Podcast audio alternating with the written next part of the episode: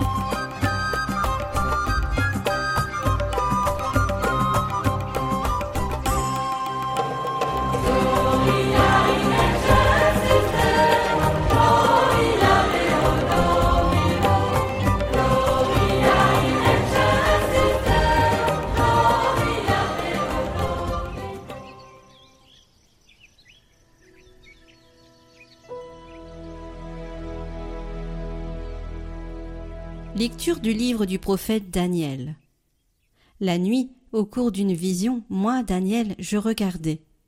Des trônes furent disposés et un vieillard prit place. Son habit était blanc comme la neige, et les cheveux de sa tête comme de la laine immaculée. Son trône était fait de flammes de feu avec des roues de feu ardent. Un fleuve de feu coulait qui jaillissait devant lui.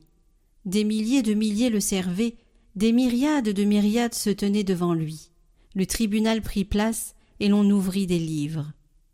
Je regardais au cours des visions de la nuit et je voyais venir avec les nuées du ciel comme un fils d'homme. Il parvint jusqu'au vieillard et on le fit avancer devant lui. Et il lui fut donné domination, gloire et royauté. Tous les peuples, toutes les nations et les gens de toutes les langues le servirent. Sa domination est une domination éternelle, qui ne passera pas, et sa royauté une royauté qui ne sera pas détruite.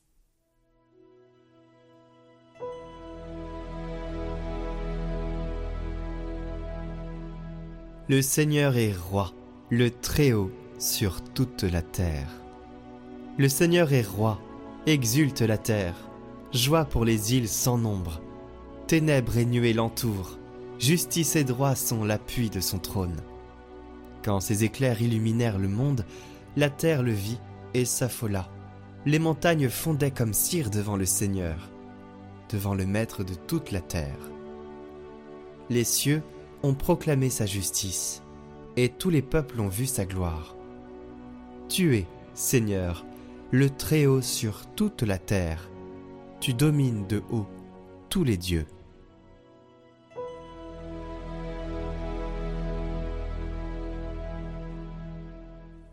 Lecture de la deuxième lettre de Saint Pierre apôtre. Bien-aimé, ce n'est pas en ayant recours à des récits imaginaires sophistiqués que nous vous avons fait connaître la puissance et la venue de notre Seigneur Jésus-Christ. Mais c'est pour avoir été les témoins oculaires de sa grandeur, car il a reçu de Dieu le Père l'honneur et la gloire quand, depuis la gloire magnifique, lui parvint une voix qui disait Celui-ci est mon Fils, mon bien-aimé, en lui j'ai toute ma joie. Cette voix venant du ciel, nous l'avons nous-mêmes entendue, quand nous étions avec lui sur la montagne sainte. Et ainsi se conforme pour nous la parole prophétique. Vous faites bien de fixer votre attention sur elle, comme sur une lampe brillant dans un lieu obscur jusqu'à ce que paraisse le jour, et que l'étoile du matin se lève dans vos cœurs.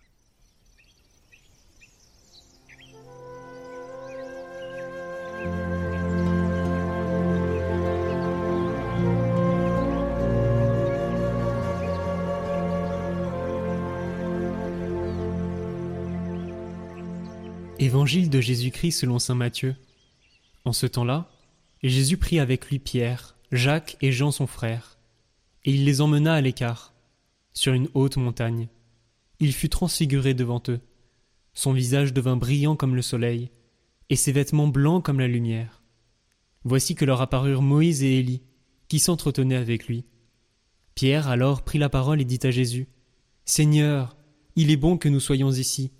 Si tu le veux, je vais dresser ici trois tentes, une pour toi, une pour Moïse et une pour Élie. Il parlait encore, lorsqu'une nuée lumineuse les couvrit de son ombre. Et voici que, de la nuée, une voix disait Celui-ci est mon fils bien-aimé, en qui je trouve ma joie. Écoutez-le. Quand ils entendirent cela, les disciples tombèrent face contre terre, et furent saisis d'une grande crainte. Jésus s'approcha, les toucha et leur dit Relevez-vous et soyez sans crainte. Levant les yeux, ils ne virent plus personne, sinon lui, Jésus seul. En descendant de la montagne, Jésus leur donna cet ordre Ne parlez de cette vision à personne avant que le Fils de l'homme soit ressuscité d'entre les morts.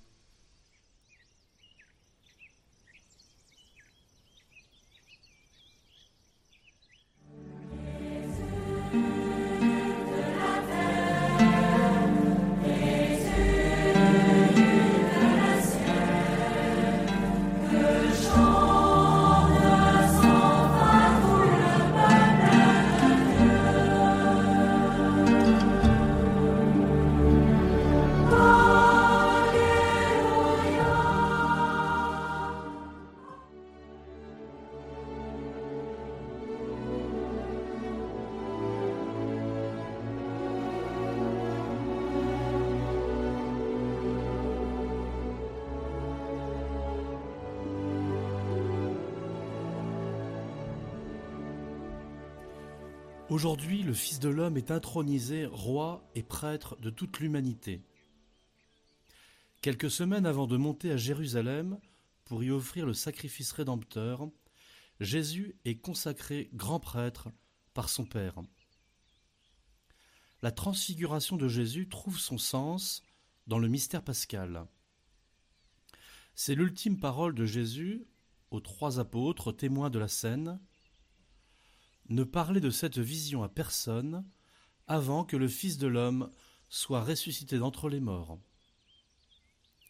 L'événement de la transfiguration fonde la mort et la résurrection de Jésus comme service. Les prophètes ont prédit à l'avance la venue du Sauveur.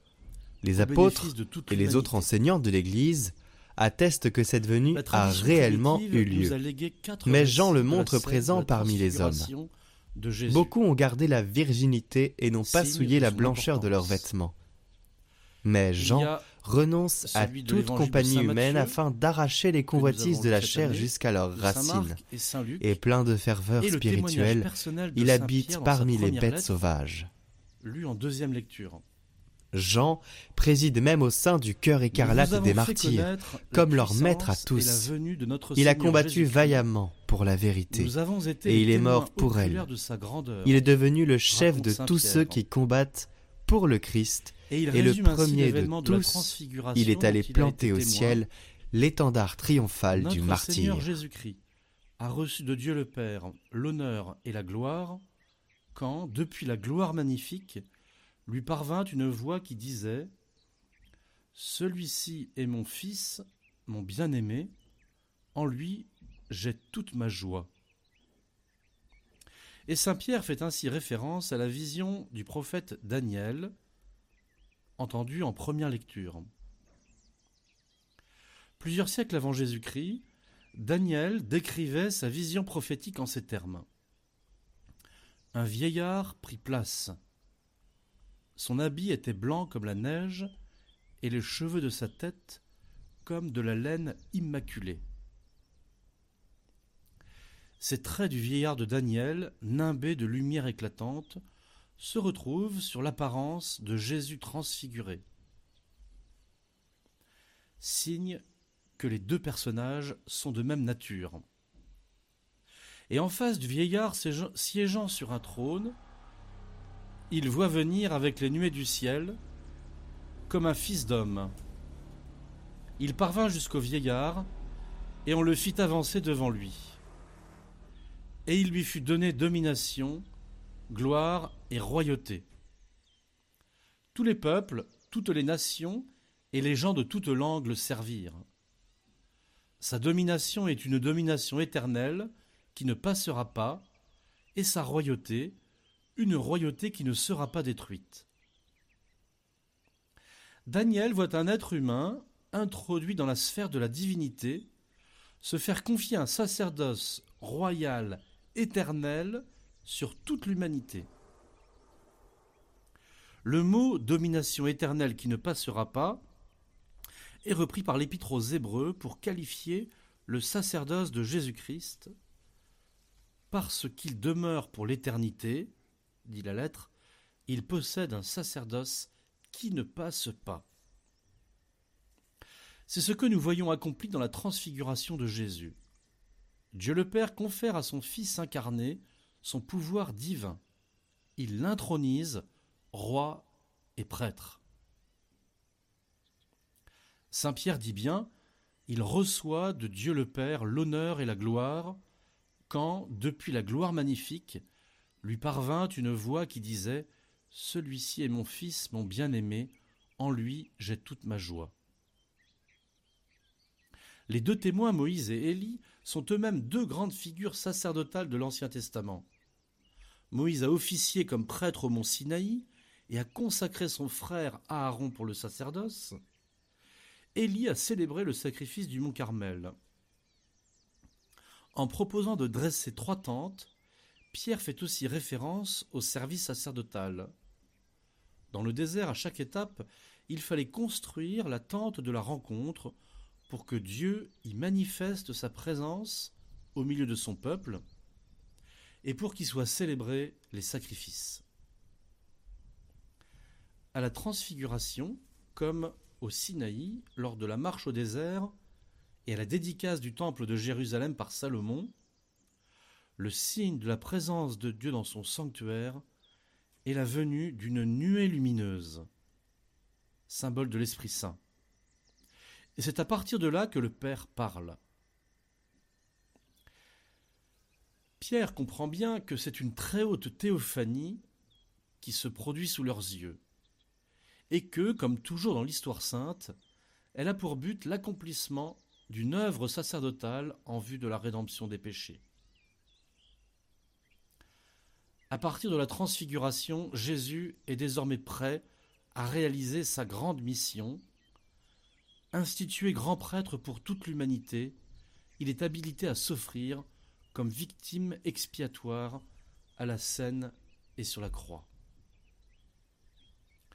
Moïse et Élie étaient prêtres de l'ancienne alliance. Jésus est le grand prêtre de la nouvelle et éternelle alliance. Pierre, Jacques et Jean participants de la théophanie, deviennent, eux aussi, du fait même, participants du sacerdoce de Jésus. Chers frères et sœurs de Catoglade, contemplons en ce jour l'institution par la Sainte Trinité du sacerdoce de notre Seigneur Jésus-Christ. Sacerdoce éternel qu'il continue aujourd'hui invisiblement au ciel, assis à la droite du Père, et visiblement dans son Église par le sacerdoce des prêtres et l'offrande du sacrifice eucharistique. Livrons-nous de tout notre cœur à la toute-puissance de son pouvoir royal. Il ne l'utilise que pour nous aimer et nous sauver. Que notre Seigneur Jésus-Christ règne sur nos cœurs, qu'il règne sur tous les peuples, sur toutes les nations, sur les gens de toute langue. Oui, Seigneur Jésus, établissez enfin votre règne de gloire et d'amour sur toute l'humanité. Retrouvez le chant du jour en lien en haut à droite et en description.